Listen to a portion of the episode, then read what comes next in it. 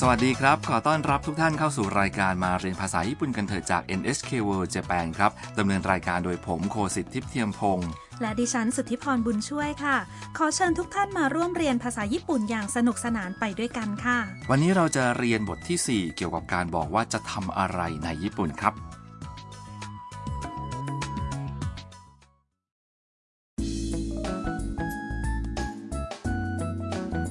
ในบทสนทนาครั้งที่แล้วมีงานเลี้ยงต้อนรับธรรม ตัวเอกของเรื่องทำเป็นนักศึกษาต่างชาติมาจากเวียดนาม งานเลี้ยงจัดที่บ้านขุนหารุค่ะทำกลายเป็นเพื่อนกับหมี่ย่า ซึ่งเป็นผู้พักอาศัยอีกคน หมี่ย่ามาจากจีนค่ะ วันนี้ทำกับหมี่ย่าคุยกันอยู่ที่ห้องของหมี่ย่า ผนังห้องของหมี่ย่ามีภาพที่เธอถ่ายในญี่ปุ่นประดับอยู่หลายภาพค่ะ ฟังบทสนทนาประจำบทเรียนทีสี่ 4 กันครับ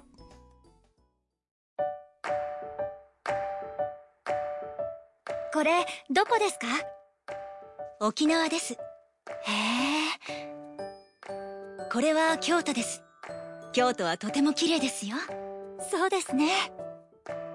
タムさんは日本で何をしますか大学で日本語を勉強しますいいですねはい楽しみです มาดูคำแปลไปทีละบรรทัดกันครับ ทำชี้ไปที่ภาพถ่ายแล้วก็ถามว่า これどこですか นี่ที่ไหนคะ หมีย่าตอบว่า 沖縄です โอกินาวะค่ะ ดูท่าทำประทับใจค่ะ へえ โห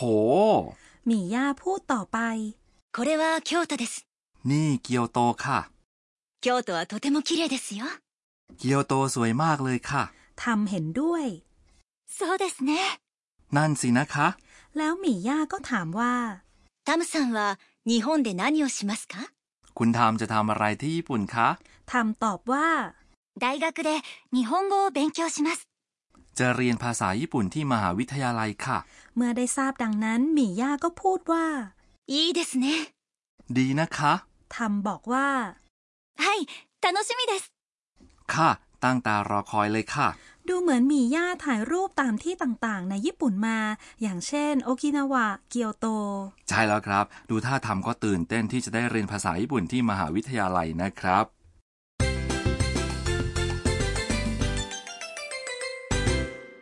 สำนวนหลักประจำวันนี้คือจะเรียนภาษาญี่ปุ่นที่มหาวิทยาลัยค่ะ 大学で日本語を勉強します ถ้าจำสำนวนนี้ได้ก็นำไปใช้พูดได้ว่าจะทำอะไรในญี่ปุ่นครับ มาฟังคำอธิบายสำนวนหลักกันครับคำว่า 大学 แปลว่ามหาวิทยาลัยคำต่อมา で คือคำช่วยที่บ่งชี้สถานที่และที่ตั้งคำว่า 日本語 แปลว่าภาษาญี่ปุ่น และ を เป็นคำช่วยที่บ่งชี้กรรมของการกระทำครับคำว่า 勉強します เป็นคำกริยาแปลว่าเรียนหรือจะเรียน และจุดสำคัญของวันนี้ครับคำกริยาเรียนในภาษาญี่ปุ่นคือ 勉強する นี่คือรูปกริยาตามที่ปรากฏในพจนานุกรมครับ จึงเรียกว่าคำกริยารูปพจนานุกรม ในสำนวนหลักคำว่า 勉強します เมื่อคำกริยาลงท้ายด้วย must เรียกว่าคำกริยารูป must ครับคำว่า 勉強します คือ 勉強する ที่อยู่ในรูป must นั่นเอง เมื่อจะบอกถึงสิ่งที่จะทำใช้คำกริยารูป must ครับ อ๋อ อย่างนี้นี่เองนะคะ เมื่อต้องการอธิบายสิ่งที่จะทำใช้คำกริยารูป must ถูกต้องไหมคะ ใช่แล้วครับคำกริยารูป must เป็นรูปที่สุภาพ เมื่อจะพูดคุยกับคนที่เราไม่รู้จักสนิทสนม หรือผู้ที่อาวุโสกว่า ใช้รูปนี้จึงเหมาะสมนะครับ อีกอย่างหนึ่งคือ ในภาษาญี่ปุ่น โดยพื้นฐานแล้วคำกริยาจะอยู่ที่ท้ายประโยค ประธาน กรรม และอื่นๆ จะนำหน้ามาก่อนครับ มาลองฝึกออกเสียงกันค่ะ เดี๋ยวฟังแล้วพูดตามดูนะคะ เสียงสระอุในซึของ must นั้นไม่ออกเสียงนะครับ ดังนั้นตรงนี้จะออกเสียงว่า must ครับ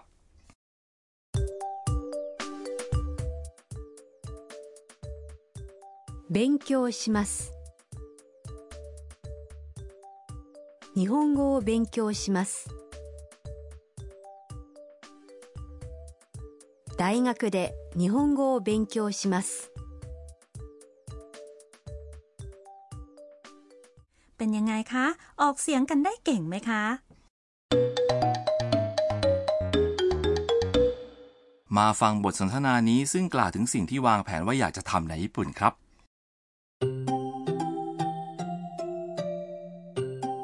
日本で何をしますか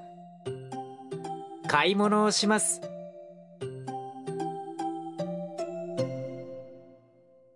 มาดูความหมายกันครับ 日本で何をしますか จะทำอะไรที่ญี่ปุ่นคะ คำว่า 日本で แปลว่า ที่ญี่ปุ่นคำว่า 何 เป็นคำแสดงคำถาม แปลว่า อะไร และ します คือรูป must ของคำกริยา する แปลว่าท 買い物をします จะซื้อของครับ ำคำว่า 買い物 แปลว่าการซื้อของ ฟังแล้วลองพูดคำตอบซ้ำดูนะคะ 日本で何をしますか買い物をします買い物をします พูดกันได้คล่องไหมคะ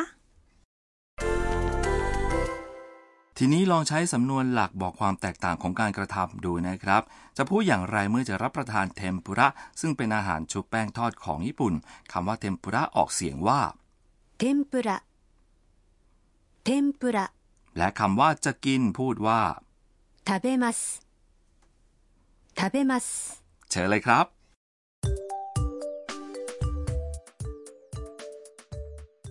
天ぷらを食べます พูดกันได้ถูกต้องไหมคะ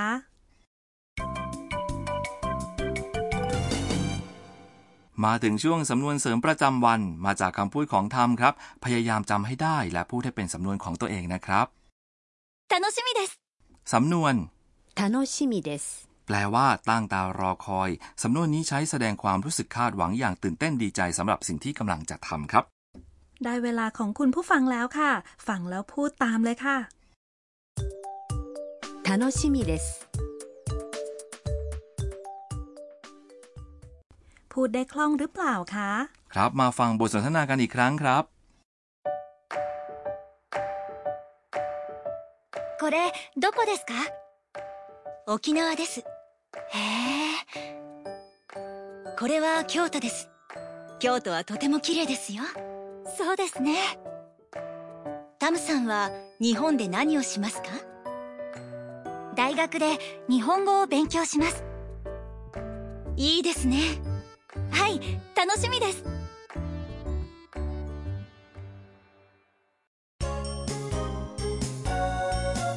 ミーヤーのトラベルガイド ต่อไปเป็นช่วงคำแนะนำการท่องเที่ยวของหมี่ย่า ซึ่งแนะนำเสน่ห์ของสถานที่ขึ้นชื่อในญี่ปุ่นค่ะ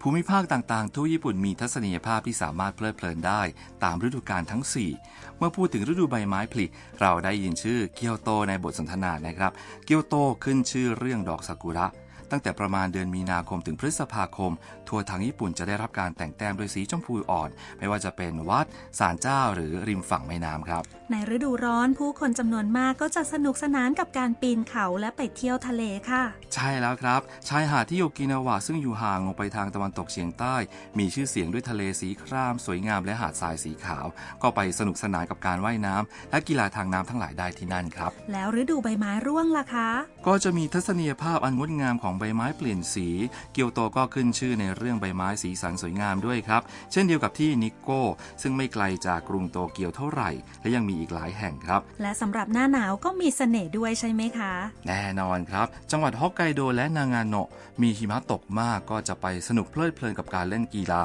ฤดูหนาว แล้วก็สกีได้ที่นั่นด้วยนะครับ